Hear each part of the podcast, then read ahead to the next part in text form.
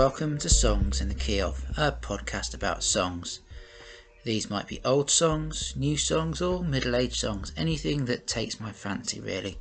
Sometimes these shows will be themed around an idea, a person, a genre, or some other concept. Other times they will simply reflect my latest obsessions, my new favourite bands, those songs I can't get out of my head.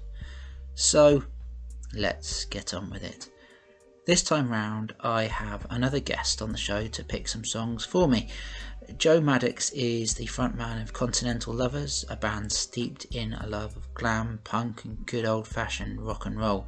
Previous to that, he's fronted the Derillos, the Breakdowns, and the Rockets, and previous to that, he and I were studying A level history at school together. It was great to catch up with Joe. Not so great was the fact that either his or my Wi Fi connection was a bit wobbly at times. I've managed to edit out most of the glitches, but some inevitably remain. Nevertheless, here for your edification, delight, and general entertainment is Songs in the Key of Joe Maddox. So with me now is uh, Joe Maddox. Um, Joe is um, part of the old school tie network. Me and him, we went to the same school together, uh, and we've just been chatting previous to this recording about how we left in a, about 23 years ago, which makes us very, very old. Anyway, uh, Joe is um, a musician. He was a musician at school, which is how I, I, remember. I remember him being a musician, and you still are to this day. So we're going to go through 10 songs uh, that uh, have been rattling through your brain of late and also talk about a bit about your uh, your musical life as well. So um, yeah, like I was saying, Joe, I rem- I remember you being absolutely music obsessed, Ramones obsessed. I, I re- really remember at school, and that hasn't really changed. I don't think. what what what first got you into music? Um, oh, thank thank you for that. Yeah, and thanks for reminding me. It's been 23 years since we left school. So um, yeah, I often lie about my, my age, but I got a different press age.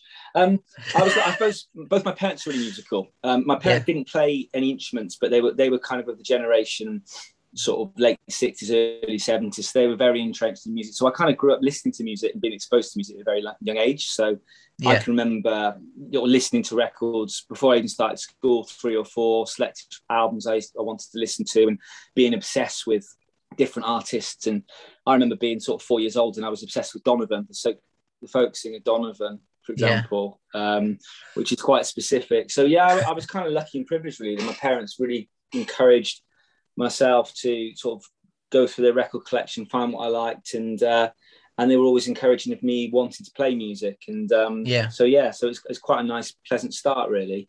Hmm. So you you were in a band at school, which I don't think I ever actually heard you playing in, but we were again just before we press record. You're talking about um, being was that was that your first experience of, of being in a band or yeah, I was in two bands at school. Um, I was in a band with um, Alex and Chris and a guy called John Reese. I think you might remember. Um, we yeah. were in a grunge band called the Four Noble Truths, which is a very cringy name. I didn't come up with it. Um, and then we then we changed. John left the band, and we we changed our name to Stiff Hippo, which is an even worse name. Um, and we it was just very basic, paint by numbers kind of grunge, really. And yeah. then on the side of that, myself, Chris, who was in the band, and, and another friend of ours, Dave, um, were became quite obsessed with the Ramones. After watching the Ramones on VH1, they broadcast them, their Musikladen com, uh, concert from 1978 on VH1. Yeah. So that dates as well, watching VH1. Um, and we became obsessed with them after that. And so we formed like a Ramones, not really a Ramones tribute band, but we, we sort of tried to rip them off by writing songs that were like the Ramones, sort of like really simple, um, so they were my first experiences to play music. Um, but it didn't really last long because when I think when I was that age, you kind of you want to do it, but you don't really want to put the work in to make it any good. So I think uh, we, you know, probably from those two bands at school, I probably played 10, 15 shows and then that was it. And then as soon as we finished school, I yeah. kind of wasn't in a band anymore. And, uh. but, and I think, you know, when you, I think we, I was playing at 15, 16. And to be honest, when you get to like 17, 18 and all of a sudden the pleasures of going out and things like that are probably more important than rehearsing and playing your instrument. So yeah, that's what Yeah. happened really for me. Just I Yeah. was sort of I, re- I retired early and then came back a bit later on. So, um, how how did the comeback work out? What what did what prompted that? I was at- when I was at university. I went to Nottingham, right, to university, and one of the reasons I went to Nottingham because was uh, the fabled Rock City nightclub. Oh, yeah. go Yeah, I've been there, yeah. Rock City. Yeah, Yeah, um, it's, it's not that exciting, really, is it? Once you get there, but um, quite big barn of a place, I think, you know- as I recall. it is a barn of a place, and it's sort of sticky, quite sticky on the floor. so, uh, so when I got to, I ended up um, in halls. I didn't. I, I wasn't very good at making friends at university. I just, you know, I was a bit lazy and a bit kind of shy, I suppose. But I ended up sharing halls with a guy who who was a bassist, and, and I brought a guitar with me to university. I'd only just started learning to play guitar, and I was about 18, 19. So I brought an electric guitar with me, and we kind of knocked around for about two or three years without ever formally playing together. Mhm. Um, and Yeah. then there was a band in there was a band in Nottingham who were quite established called the Rockets, who were like uh, you know, in the early two thousands there was bands like the Strokes and the Hives and stuff like that, that kind of scene. Yeah. They were a bit like that, really. So they, they put an advert on the Rock City website looking for a singer. And I'd never sung in a band before, but I kind of kidded my way into an audition for them Yeah. and I got the gig. So um, I, I accepted the gig on the proviso that my housemate Adam played bass, and they got rid of their, their bass player, which was a bit mean, but it worked. and then I ended up in that band for a couple of years, um, and then that band evolved into the band that I spent most of my musical career in, which is a band called the Breakdown. So we Yeah. we sort of changed personnel a bit, but myself, my my friend Adam, housemate Adam, and a, now one of my best friends, a guy called Matt, who was in this band, the Rockets. We formed the Breakdowns, and we kind of we had a good, we sort of ran about 10, 12 years and had a reasonably successful career actually, in particular on the continent, ma- mainly in Spain, um, making, Yeah. you know, it's like power pop sort of music really.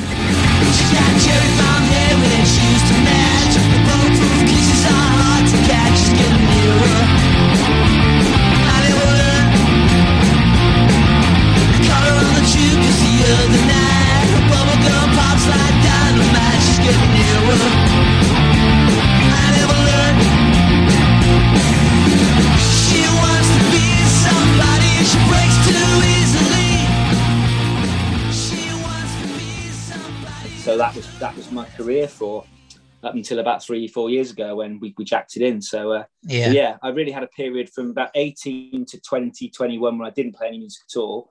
And Yeah. then since then, I've never stopped. So, Yeah. and uh, even though I've threatened too many times, I've not quite stopped. And so, um, your uh, current band is the Continental Lovers. Um, so how did, how did that come about? Um, well, I was in a band called the Dorellas very briefly for about two years. Again, I was a hired gun uh, on that band singing for them. And I was dishonorably discharged from that band. right. Um, and so after that, I lockdown kind of happened, and I and I'd written lots of songs and recorded lots of songs on my own, and and I just wanted to release them. So Continental Lovers, everything that's out so far for Continental Lovers is really just me. Um, Right. and, and a friend of mine playing some bass guitar as well, a guy called Steve. He's a wonderful musician. Um, so that came about just purely because I had loads of songs that I wanted to get out. Um, and now, Yeah. over probably the last sort of six months or so, it started to become an actual band. It's not just a solo project. Yeah. So, kind of similar to what I've always done. It's very Ramones influenced, yeah. like New York kind of punk sort of stuff. Yeah. I've never evolved as a musician, to be honest. I still play the same stuff. Yeah. So uh, I think your description on Facebook is uh, for fans of Cheap Trick, the Stooges, New York Dolls, the Buzzcocks, and the Ramones. Um, Basically, a list of my favourite bands. Yeah, yeah. yeah, And um, pretty much. Yeah. four chords. So that's one chord more than the Ramones. You, you got on your description. Yeah. I've worked it out, and actually, there's one of my songs has got seven chords in, so I'm doing myself chords? a disservice. But yeah, I think four chords. That is I, is I jazz. know I found the seventh chord. I think it's. I think it's. A, I think it's in F sharp minor as well, which is even fright, more frightening. So yeah, it's just basic rock and roll stuff, really. Um, yeah. which is kind of it's the music I like. I like writing short songs. Um, it- it- for me, music is about the hook and the melody, and I think like some of the songs that I picked on, on your you know for this podcast today, the reason I picked them is it's because you know it's this there's there's a great hook to them, and that's what I like writing. All Yeah. has been really good at writing melodies and stuff like that. So, um, you know, I'm never going to be in Pink Floyd or one of those kind of bands or early Genesis, but I, I'm, I'm reasonably good at writing something that sounds like you've already heard it before. Yeah, yeah, yeah, brilliant. Let's uh, let's start off then with uh, song uh, number one, which is uh, "Like a Woman Should" by Hayley Hayley Mary. Um, Yeah. So she's an Australian singer, I gather. I I haven't She- heard of her. Um, tell me more about uh, Ah. Hayley Mary. Well, I can't tell you much about her because I actually only heard this song about two weeks ago. Yeah, Um, my my girlfriend was watching a, a document, not documentary, like a, a series on Netflix. I wasn't watching, I wasn't paying attention to, and then she obviously liked this was on the soundtrack. She really liked it, so she she was listening to it on Spotify, and I heard it, and I kind of um, yeah, I thought it was really good. I, I like um, the thing I really love about this song is um, I'm re- I'm recording an album at the moment, so the thing I love about this song, I was I became really obsessed with the drum sound on it yeah, which is quite a geeky thing to say about a song. So before I kind of got into the hook of the song, or even listened to the lyrics, I kind of thought, oh, I love how those drums are produced. And it's kind of the drum sound of it on it is very kind of like sparse and um, yeah, it's just really neat. I, I think it's a it's a wicked song. It's got a great hook. I know very little about her at all. She was in a band called the Jezebels, I think, who were Right. quite a successful band in Australia. But other than that, that you probably know as much as I do. okay. so it's yes, uh, sort of a quite a regret tinged old school pop rock track. Well, old school pop rock track pretty much covers everything we're about to hear, I think. But um, Oh, yeah, probably yeah. qu- quite yeah. profound, quite profound lyrically. Uh, I I thought. Um, Yeah. Uh, Well, I think I think at face I think at face value it is, and then I don't know whether it is. I don't know because my whole thought of the song was it was about having freedom and being able to do the things you sh- you you should be able to do in society. yeah, yeah. And then I kind of sort of read a bit more into it, and there's a line about I'll be coming home to you, and it's almost like well, they didn't. Oh, I wish that wasn't in it really. I wish it was. Yeah. Just, because Yeah, the rest, you know yeah, the, the rest of it suggests, oh, like there there are certain things women can't do because of what ha- might happen to them, and then in the right at the end, it just turns into a bit of a, yeah. a, a sloppy love song in that one line. I get the impression that that might have been a compromise. That might that, that sort of hook on it, that little line might have been a compromise. I don't know. Maybe I'm Yeah. wrong. Maybe the whole intention was always for it to be a love song. Yeah, But but the whole kind of ethos of the song says to me like, you know, like we've just said, it's about doing the things that everyone in society should have the right to do. But Yeah. sometimes, unfortunately, because of the way things are, sometimes it doesn't feel safe or, or for, for women to, to go out on their own and be, you know, be the person Yeah. they want to be. So, you know, could write a whole essay on this song. It's probably if we spoke to Hayley, she might say it's just a love song. yeah. Who knows? okay, well, well, let's uh, let's let everyone else make their minds up, and we'll hear a, a bit of a snippet of it.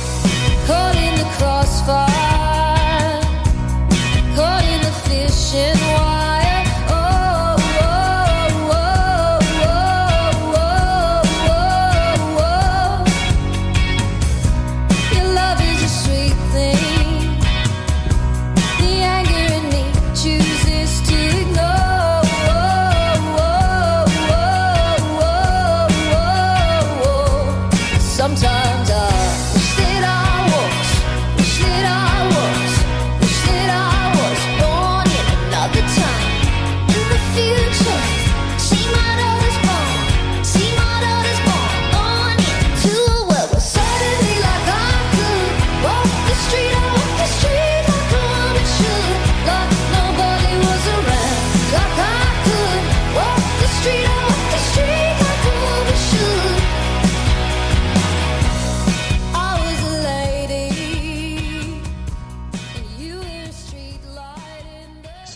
Song you picked is uh, "Hello Angels" by Boys Wonder. So this is uh, taking us back to the '80s, I think, uh, sort of classic punk sound from from back then. What, what's what's going on there for you? What, what made you choose this one? Well, this is an interesting one for me because um, I'm, I'm making an album at the moment, um, which is mainly been me doing most of it on my own. Um, Yeah. But I recently departed um, with the guitar player in my band. I, I, I got rid of him, which sounds awful. Um, Right. but um, the Boys Wonder, uh, I think they were kind of, they were sort of going to be the next big thing by, by, by what I've read about them. And they were sort of like a fashion band, like pre kind of, like a proto punk sort of thing, kind of pre Britpop sort of kind of sound in a way. Um, the reason I picked this song, first of all, I think it's a great song, wonderful song, it's a great hook. But um, the guitarist in the band is a guy called Graham Jones or Jonesy, and he's playing guitar on my on my record. So he's playing he's, he's playing some some lead guitar for me. Yeah. He was also in Haircut 100. He was a guitarist from Haircut 100 All right. as well. So so that's so that's an interesting link. And the way I, I met Jonesy was um, a few years ago. I went to an Airbnb in Cornwall, and him and his partner owned the vintage caravan I was staying in. And right. um, we kind of got talking because we both played Les Paul Juniors, both played the same guitar, and he kind of he's got a studio in his house and just nonchalantly walking past and there was a picture of him on the front cover of Smash Hits in a frame and like gold record and things. Like wow this is cool.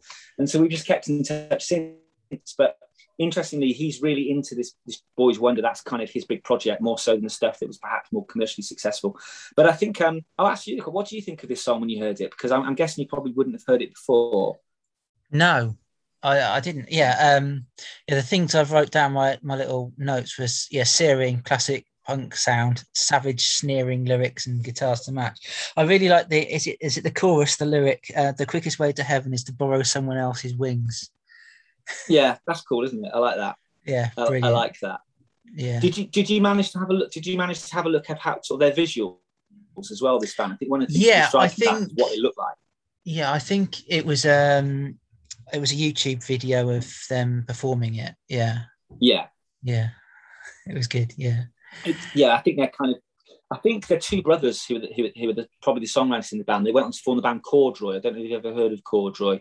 Sort of like a a- jazzy kind of sort of. Ringing yeah. a vague bell. Yeah. Yeah, I think they've had a pretty long career, but the guys in the two of the brothers, I can't remember their name. I don't know much about them really, apart from the work I've done with Jones. Is, is they yeah they formed Corduroy, but um, I think they were um, one of those bands that they were signed to Sire Records in America. They were signed to a big label in the UK. They were kind of one of these bands that nearly made it. You know what I mean? Were like Yeah. really really big, and I think Blur Blur have cited them as quite a big influence actually. So they've obviously got a bit of credibility out there. But um, yeah. yeah, it's a cool song, great chorus, lots of energy. Um, it's quite British, I think, as well. I think Yeah. it's quite British sounding Yeah. record.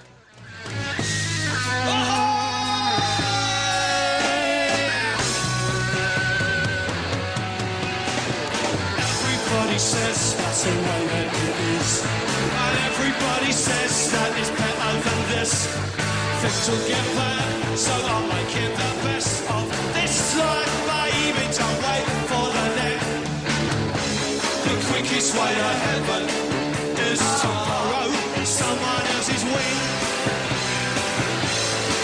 Hello, angels. Hello, angels. It's good to Hello, angels. Hello, angel.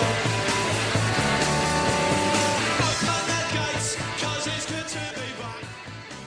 So after Boys Wonder and Hello Angels, uh, the next one you've picked, number three, is Shocking Blue and their song Send Me a Postcard, which is uh, one of those songs I forgot I knew.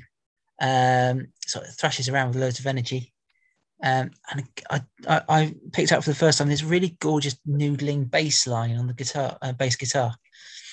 That's what I, uh, that's what I got from it. What did you get from it? I got exactly the same thing. The reason I picked this song, it's probably probably the most listened to song for me in the last 12 months. Yeah, Um, and I think the reason being is that it's one of those songs that I probably heard many, many years ago.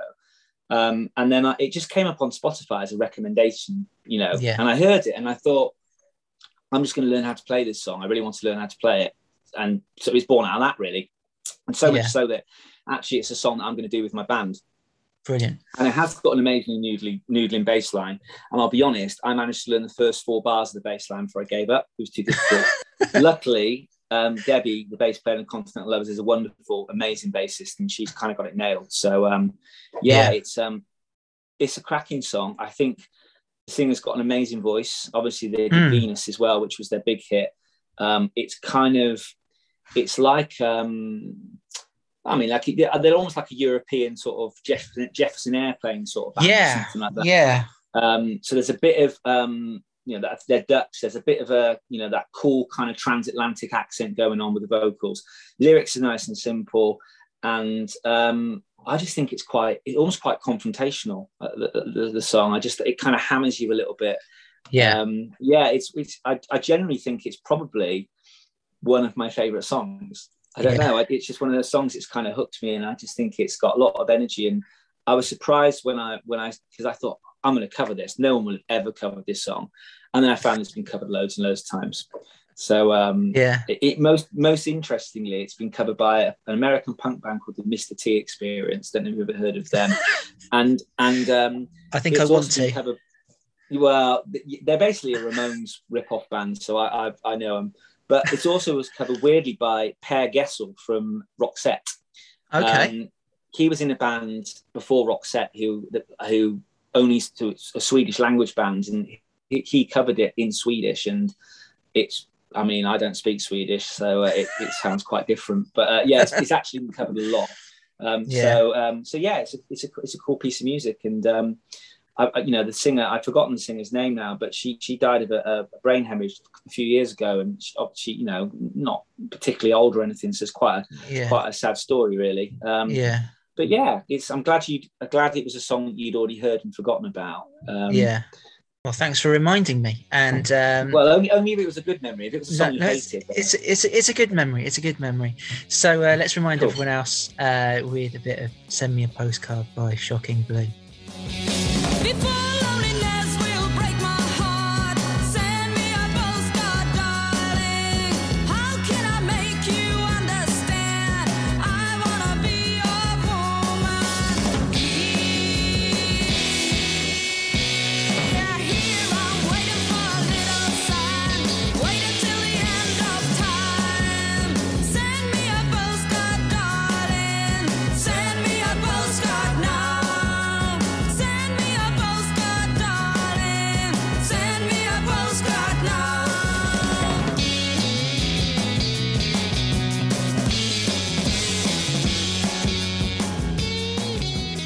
And the next one you've chosen is uh, the one by Lemon Twigs. Um, so what, what what made you what, made you pick this one? well, I think um, their album last year is probably my favorite album. Uh, I, I This heard um, and songs for the general Um, public. Yeah, Yeah, yeah. It's. I I mean, I I think they're. I'm so I'm so angry that they're so young and talented. I just think that's one of the things that gets me because they're like in their early twenty, very early twenties, and they, I think they've been you know they've been knocking about since they were in their mid to late teens. I just think this song is like it's got everything I like in a song. It's got it's got a brilliant hook, brilliant vocal harmonies. It's quite melancholic in in, in the in the sort of in the, the lyrics are, are quite- melancholic. The video, I don't know if you've seen the video for it. I think it's a, fan, a sort of fascinating piece of film footage of them driving around Mm, um, sort of a, not, I presume it's like a Minneapolis or, or one of those kind of northeastern American towns in the snow. They look Yeah. great. Um, it's almost like um, I'm. This is maybe a bit embarrassing. I'm quite a big Todd Rundgren fan, and I think there's quite a lot of Todd Rundgren about their sound, and they, I just think they've got something that, you know, I think this should be huge, and you know, I'm Yeah. keep promoting and pushing them. I, just, I think it's a, it's one of those sort of songs. As a songwriter, I think like, oh, I wish I'd written that. yeah, But Yeah. I, I wish I, I, you know, but I never can. But uh, what, what are your thoughts on it? What, what, you know, what, what did you think? Of, I mean, I'm sure you know them anyway. I'm, I'm, I'm pretty sure. uh, not that well. Uh, I have to admit. Um, Okay. yeah so it it's um no uh, again I, I went for the lyrics first. No one can give you what you want. You you love someone when their heart is hurting but they could never be the one. So there's this sort of there's this sort of endless cycle of being in love being out of love being in love being out Mm. of love. And it yeah it sort of, sort of sort of i felt it started off as as like a, a sweet and innocent sort of love song kind of thing. And then it's like Mm. the the realizing that it could all go wrong or has gone wrong and that yeah that that cycle. But yeah all dipped in a sort of 70s rock aesthetic with um the electric light orchestra sort of strings all over the place is what Yeah. what i'd um i'd picked out musically yeah those those those strings I think that's quite a fair assessment, actually. I think the lyrics for me are quite interesting because you're right. Again, on the face of it, it's probably it seems like quite a sweet love song, but actually, I think kind of what the lyrics are saying is like you accept you'll accept love from anybody even if it isn't the one you really want to be with. Yeah. Because we're, we're almost hardwired to that we need to feel like we're We in need some sort of affection. Yeah.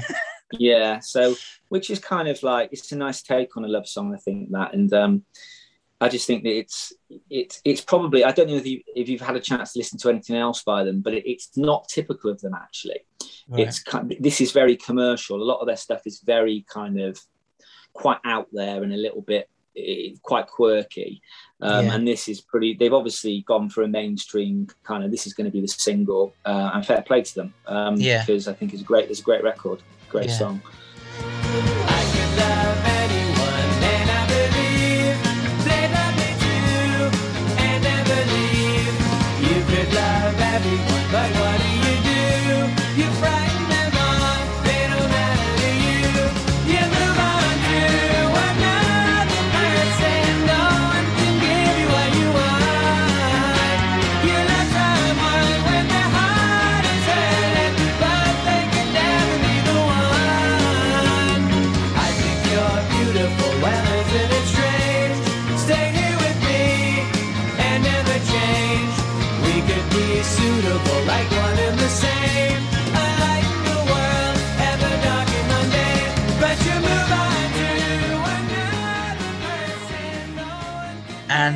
And the next one, Superchunk, and me and you and Jackie Mittoo, or Me Too, you were going to explain, Joe, a bit more Right. about the title.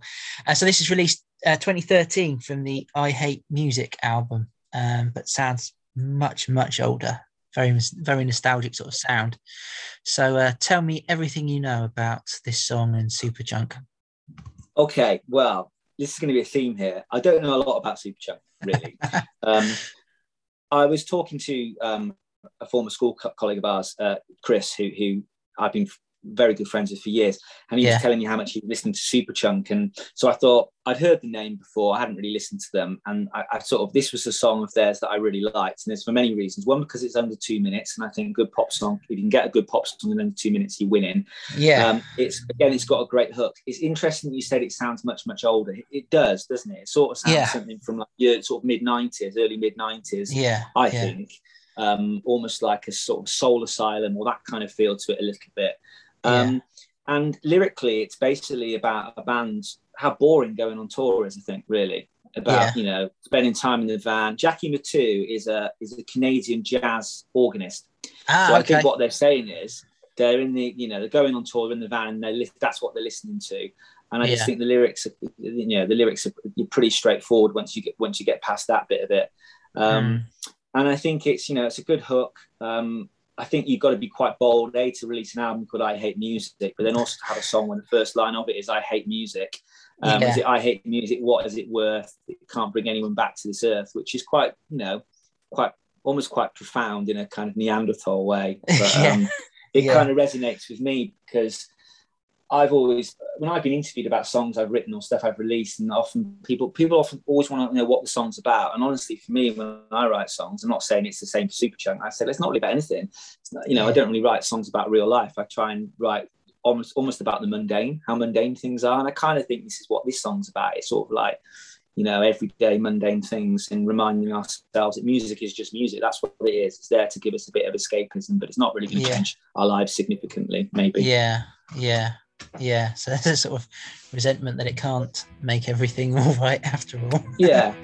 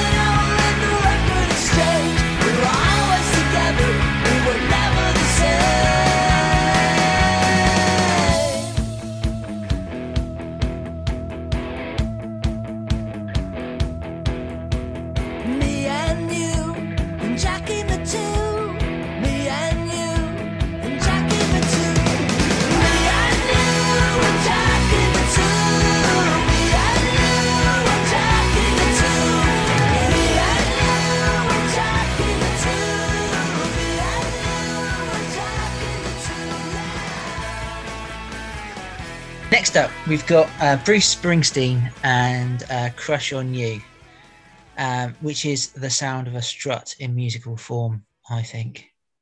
Um, what, what, what, why did you choose? Of all the Bruce Springsteen songs you could have chosen, of all the other songs in the world you could have chosen, why this one? I think you well, I think you've hit on it a little bit there. Um, it's a kind of a feel good song. Um, I'm an unashamedly huge Bruce Springsteen fan. Yeah. Um, and I think that he is he's often much maligned by people who don't understand what he's about because I think he's a very, very talented, very considerate songwriter and, and he his back catalogue is, is astounding. yeah. Crush on yeah. You I picked because it's not a song that even Bruce would probably pick as one of his top songs, I don't think.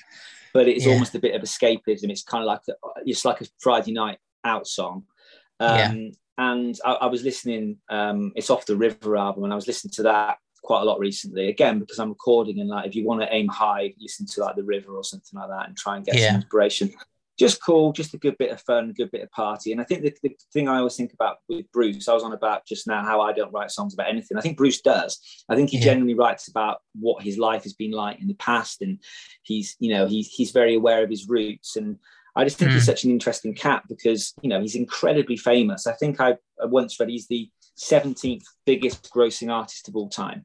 Right. So that's pretty high. Made a lot of Yeah. money, but I, he's still very. He still appears to be very grounded. You know, he's like he he still kind of drives himself around. He still does his own thing. He still can be kind of like blend into the background a lot. And I think I always admire that about him because yeah. he just seems like a good good guy. Um, and this Mm. song is just fun. You know, it's uh, you know, I'm not Yeah. saying it's definitely not one of my favorite Bruce Springsteen songs, but again, it's been something that's it's sort of listened to quite a lot. I was going to pick. a- Um, I don't know how- how much you know about Bruce Springsteen or whether you're a fan at all. You might say you hate him.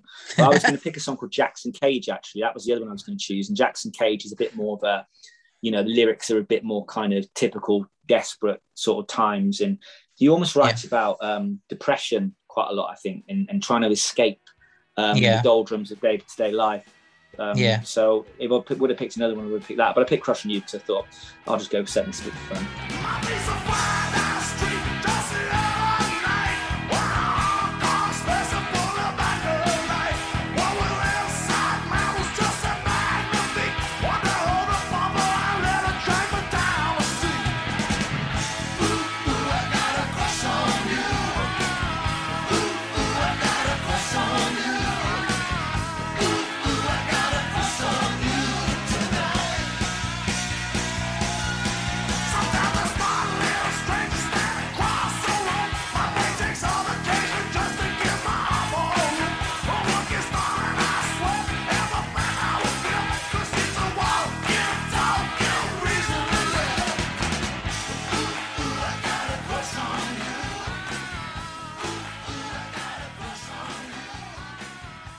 So after Bruce Springsteen, um, this is this is as I said at the beginning, this is the band that I remember uh, you you loving, and you've already mentioned them quite a bit already. The Ramones and Indian Giver. What is it about the Ramones, especially, that is attractive to you? Why why did they really stand out as opposed to I don't know any other band? New York Well, Dolls, think, the Sex um, Pistols, uh, I don't know who. I, I think for me, there's there's a, there's a pivotal moment in my life because I've grown up listening to music from a young age. I probably really hadn't heard the Ramones until I was maybe 12, 13. And the thing that really stood out for me is when I saw them play, a video of them playing live, I kind of thought, my God, I could probably do this. yeah, I could see that they, you know, weren't the most proficient musicians perhaps, but they had so much energy yeah, and they you know strip take away what people might think about them if you've not heard them. I think they just genuinely write really good pop songs really good hooks um, songs that that kind of bring out a lot of emotion for me. Um, they're just and, and also they've got quite a very bittersweet story i think. The thing about i loved about the ramones is, is kind of they were truly like a gang i suppose in, in a very dysfunctional family. And, and you know there's they didn't always get on in fact the two of them really didn't like each other um, mhm, and they're one of those one of those bands um, that all their original members are no longer with us, and I think that's I find that quite sad really because yeah, they split up in 1996. So about the time I was really really intimate, they they finished, and one of the reasons why they finished was because Johnny Ramone, the guitarist, didn't want to continue as an old man. whereas Right. every other band has. And Joey was actually quite ill and eventually died, succumbed to cancer a few years later. But um, since they've all departed, they're huge in their Yeah. own way. They're, Mm. they're, they're a mainstream band. They're, they're, they've been on television adverts, they've been in films. That Ramones Corporation is worth millions and millions of dollars. And I think it's kind of bittersweet that they didn't have that success when they were alive. And I think it, Yeah. you know, it's quite weird. But I think um, you mentioned the Pistols or the New York Dolls and stuff like that. Um, I love the New York Dolls. I'm not a huge Pistols fan, actually. No. Really, I, I, I saw them. I saw them in 1996. Went to go and see them in '96, and it was a great experience. Um, I saw them at uh, I saw them at a festival, and um, I think I'm right in saying this. I went with I mentioned Chris a few times. Chris and another friend of ours, Alex, went to a festival, and me and Alex went to watch the Pistols, and I think Chris went to go and see Reef instead at the same time. So, so I think we punished him for that for years. Like might be the only chance you're ever going to get to see the Sex Pistols. You could probably see Reef like at the Guildhall in Gloucester or something, but you won't go and see Reef. So, um, a bit, ma- bit mad. But but um, I don't know what you would choose. I, I, I won't put you on the spot to ask, but I, I, I hope it wouldn't be Reef. I don't know. Maybe. I think I think yeah, I'd go and see. Um, yeah, I think I could see the Pistols over Reef. Yeah, I think you would, wouldn't you? I, I, I think interestingly, uh, uh, I went to a festival a couple of years after that, and uh, Jimmy Page and Robert Plant were headlining.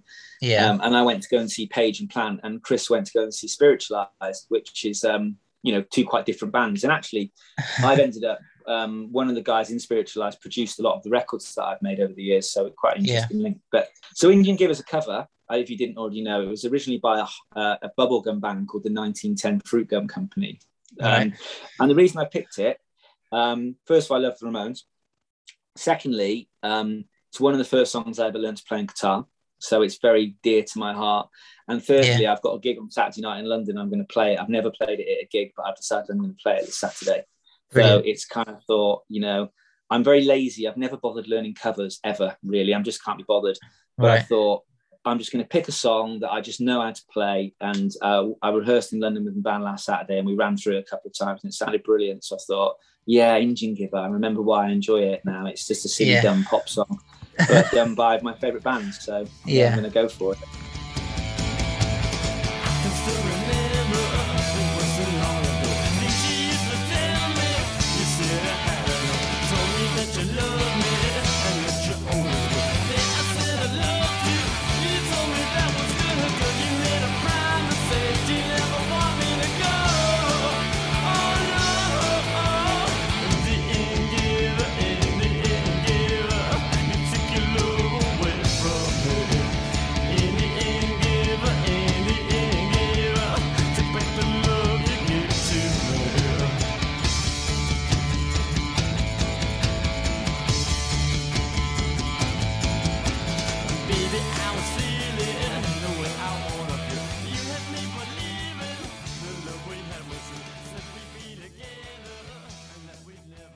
So after the Ramones, we've got uh, Rod Stewart and "You Wear It Well" uh, so from 1972, I think. This um this song is obviously old. It's it's from 1972, but um, there, there's a lot of melancholy for an uh, and a, a nostalgic feeling here. Um, so there's there's more modern songs that you've picked that have a nostalgic feel, but even even here with it's in an older song, there's still a nostalgic feeling. Is um is nostalgia something you you consciously gravitate towards? I think as a songwriter, yeah. Um, so a, a lot of reflective things. Um, so yeah, I think I look for, I, I look to it quite a lot. Um, it's it, I'm not saying it was deliberate with this list, but it seems to be that way, doesn't it? Yeah, yeah, yeah. So um, tell me more about uh, this this Rod Stewart song. Uh, you, you wear it well. Okay, Um, so it's obviously it's, it's obviously a very well known song. Um, Yeah. And I grew up. My, my my late dad was a huge Rod Stewart fan, a huge Faces fan. Um, mm. And to be honest, growing up, I always thought Rod Stewart was quite naff.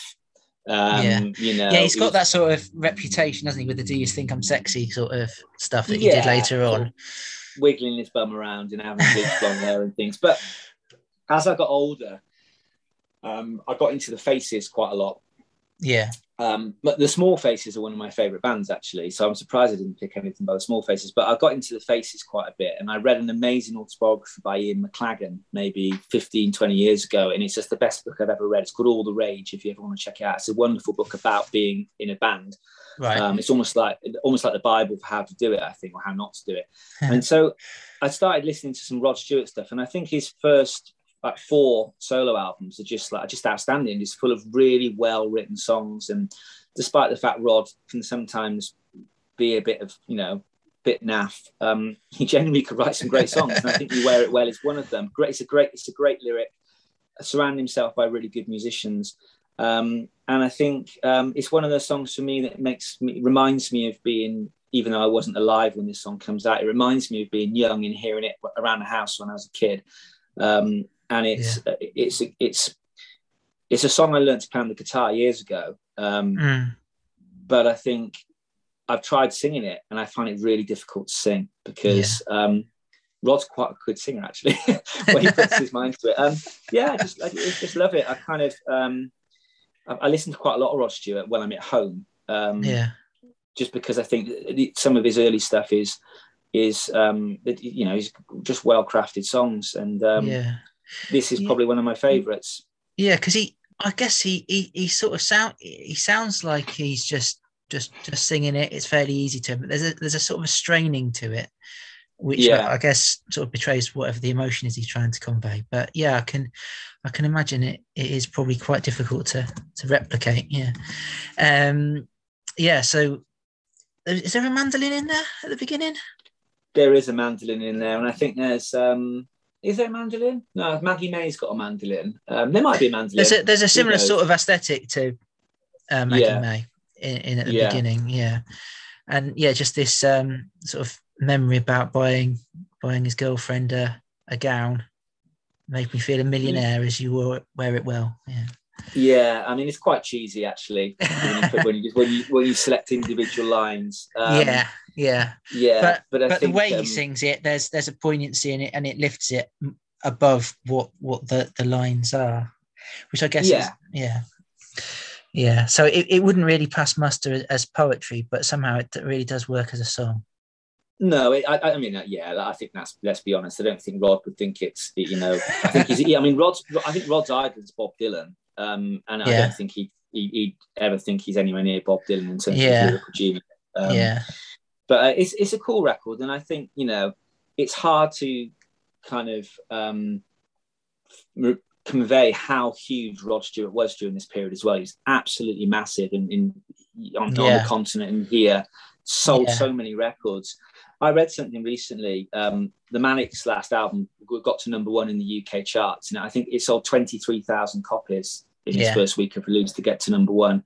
I think Rod was selling, you know, five times that and didn't get in the top 10 sometimes. So Twen- so- 23,000 copies gets you a number one. it does. And, uh, uh, you know, have a read about it if you're interested because there's lots of, um, Manics did lots of, you wouldn't think this of them, but they did a lot of dirty tricks to get to number one. They basically gave sign, they gave away signed copies of their CD a, through their website for five ninety nine and stuff like that. That counted towards chart sales and, and you know, Yeah. amazing deals with albums and T-shirts for a tenner. And I think they were really just trying to get a number one. I read that the, their last number one album sold eighty thousand copies in the first week, and I can't remember which one that was, but a good fifteen years ago. So that that, you know, the charts Yeah. are very different now, I suppose, aren't they? Yeah. It's not a slight on the Manics, by the way. It's just a comparison of how things Yeah, have changed. really. Absolutely. Yeah, yeah.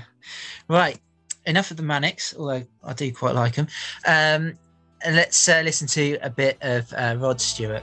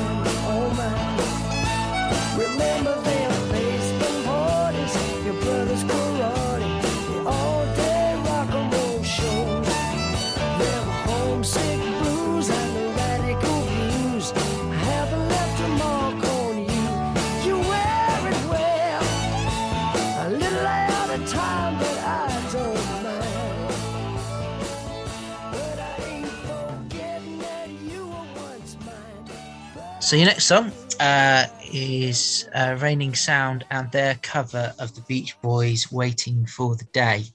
So, um, why why did you pick this one? This uh, obviously a cover. Uh, do you is how's this rate compared to the original? Do you reckon? Um, I absolutely love Pet Sounds, and um, probably the closest I've got to a religious experience was seeing Brian Wilson live do Pet Sounds. Um, oh wow! With, That's with, with an orchestra. It, it was amazing, yeah. And he's, you know, because he basically didn't do a lot really. He he sat at a piano, he held a bass guitar for a bit, and basically conducts everyone around him because he, you know, he's he, he can't really sing in the way he used to. Yeah, Um, so the reason I picked this cover of it, first of all, I love Reigning Sound. I think they're a great band. Um, yeah, and um, I love the arrangement of this song because because Hmm. they've taken it and almost made it like a sort of honky tonk sort of arrangement yeah, and I think it kind of works. Um, I mean, you know, it is a waiting for the day. The original song is a, is a it's a masterful lyric written by someone who was so young at the time as well. It's just an, Yeah. another one of those things that you know I, I wouldn't. It's you know I, I would say Brian Wilson is one is, is one of the most genius arrangers and songwriters of all time. So uh, maybe I Yeah. should have picked the original, but I thought let's be odd and pick something that's a different take on it really. But it's, I think it works. I think uh, yeah. you know it's cool. It actually this version, the Reigning Sound version, actually sounds sounds sadder, more melancholic, more more Yeah. in keeping with the nature of the lyrics than the uh, quite bouncy poppy original. I felt um, so. Th- th- there's there's that kind of the, the, the cover trumps the original in that respect for me at least. It- um the lead singer what's his name? Uh, i did note it down. His name is uh, greg cartwright. It just Yeah, sounds Greg like he's Cartwright. he, it just sounds like he's on the verge of tears uh, so this is vulnerable croakiness about his voice uh, which which i thought was really beautiful. And again noodling guitars uh, which and I, the note i put down was they they sound these noodling guitar solos that sound that it could only come from south of america um yeah so Yeah, i, I I, I loved it yeah beautiful Oh, cool. song beautiful cover Oh, I'm, I'm pleased you like it. I, I'm, I'm, I, I love Reigning Sound. Um, Greg Carter was in a band called the Compulsive Gamblers before them, who were Right. also a- an amazing band. Um, check them out if you've not already. Um, you, it's interesting you said about like this song's almost kind of more melancholic than the original because I think Pet Sounds is one of those albums where a lot of the songs are so bouncy and happy sounding, but the lyrics are sort of so desperate. It's like someone on the verge of a breakdown. And I think that's what makes Pet Sounds such a wonderful record. Yeah because i, I, I do lo- usually love that sort of contradiction between happy sound miserable lyric. But Yeah. um yeah. Anyway keep going. So that, that that was kind of my point really It was exactly that happy sound musical lyric. Um, yeah um, again i think you know if i if i did this list again um, perhaps i would put the original on there. Um, yeah. again i mean the other song that i could have thought of is um, frank black did a cover of um, i know there's an answer or hang, hang on to your ego did the original Yeah. lyric. If you've never heard that before that's worth checking out. That's a great take on a wonderful song as well. Yeah. so um, yeah. maybe it's just ripe for um, covering pet sounds i don't know. I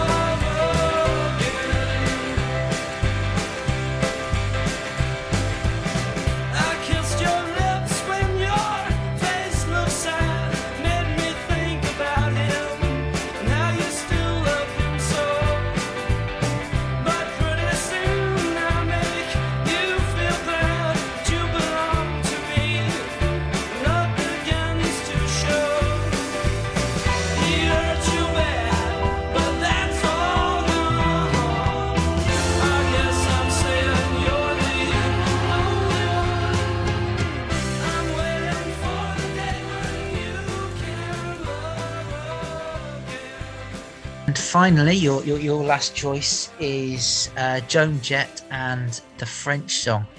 So uh, the notes I've got here: throbbing riffs, uh, Joan Le- Joan Jett's simultaneously raucous and restrained delivery, which is which is quite an achievement. I think she she, she manages it quite well to sort of juggle her way between um, raucousness and restraint.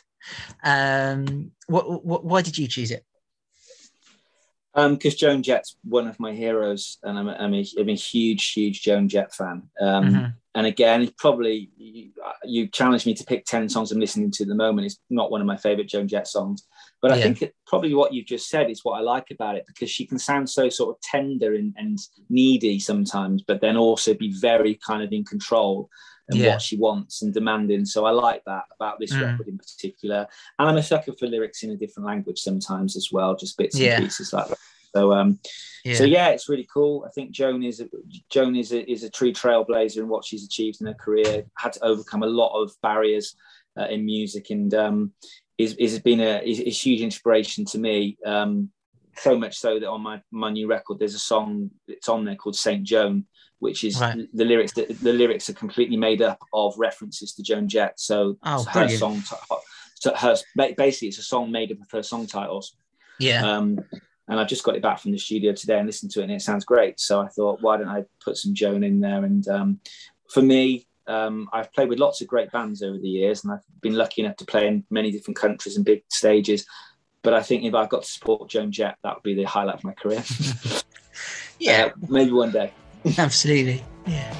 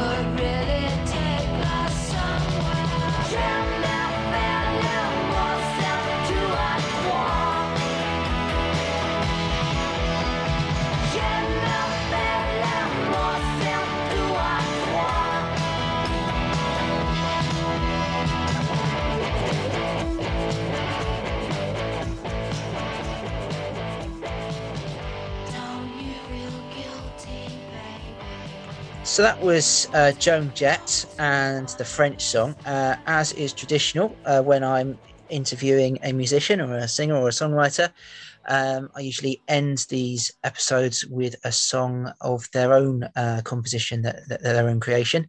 So, Joe, you have chosen. What have you chosen? What, what choice Chosen a song called- made? Chosen a song called Tattered Star. Tattered Star. And uh, to tell us a bit about Tattered Star. What, what, where did it come from? How did it come into being? Okay, so I wrote it in about six minutes whilst I was working from home last year during lockdown. So Yeah. um, I had a guitar. That doesn't make it sound good at all, does it? Um, so, so like uh, during my day job, I have a day job, so I was working from home, and I, I always had a guitar next to me. So um, I was listening to a guy called David Ryder Prangley, who was in a band called Rachel Stamp. I don't know whether you ever remember Rachel Stamp, like a glammy sort of indie band, and he had a really good album out, like a gothic kind of album called Black Magic and True Love, and there was a song on there that I loved. Um, and I thought I'd love to rip that off. Um, so I, I, I massively unsuccessfully didn't because this Tattered Star sounds nothing like the original song I had in mind. Um, but I wanted to, I like writing songs that are really short. So um, musically, it's kind of like a lot of my songs, quite punky, quite energetic, but I also think it's quite sort of a glammy sort of sound. Lyrically, um, it's it can be interpreted in a few ways. Lyrically, it's about could be about um, somebody perhaps in a, in a band who's past their best and flogging the dead horse and still doing it when they perhaps shouldn't be, yeah. or it could be about me. Um, it depends uh, how people interpret it. Um, and I did a vid- I did a video for it um, end of last year that I recorded at home, where I, I kind of um, recorded on a Super 8 camera um, Yeah. with Paul Stanley Kiss makeup on, um, and it, it, it did really well. The video did really well, and it's got Yeah. played by um, Rodney Bingenheimer and things like that in America. Um, yeah. I just think, yeah, it's just it's just two minutes. I love writing songs that are two minutes, and it's got some quite sort of dark, sort of catty lyrics in it, which I don't normally do. My lyrics are usually kind of quite upbeat, I suppose, but the lyrics of this song are a bit sort of uh, a bit more nasty, I suppose. So, Yeah. um, but yeah, I like it. It's cool. Okay. It's quite popular with with people who like what I do, so that's good. Brilliant. Okay. So you've you've got a gig coming up soon. This uh, Yeah, I've got um, I've got a gig on Saturday at a place called the St Moritz Club in in Soho in London. It's quite a famous '80s club. Um, yeah. So I'm playing playing there, and then a couple of weeks later, I'm playing Fiddler's Elbow in London as well on the fourth Right. of December. Um, and these are only the second and third gigs I've done as Continental Lovers. Um, Yeah. And then and then it'll be a case of album comes out March next year, and then um, some dates in Spain and Europe, hopefully, if that which we're working out at the moment. So um, Right. one thing lock one thing lockdown has made me think about is paring back the number of shows I play actually, and, and play a lot less because um, to be honest, I'm a bit too old to be to be. I, I like I like being. I don't like being away from home too much. I like I'm quite. I like being have my creature comfort. So yeah. So Pipe and slippers only a couple more gigs this year. Yeah, Yeah. absolutely. Yeah, early nights for me these days. Brilliant. Okay. Well, thanks very much, Joe. It's been an absolute pleasure Thank having you. you. on. Let's uh, let's close by listening to a bit of uh, Tattered Star. The look isn't you. Makeup caked on your face is true.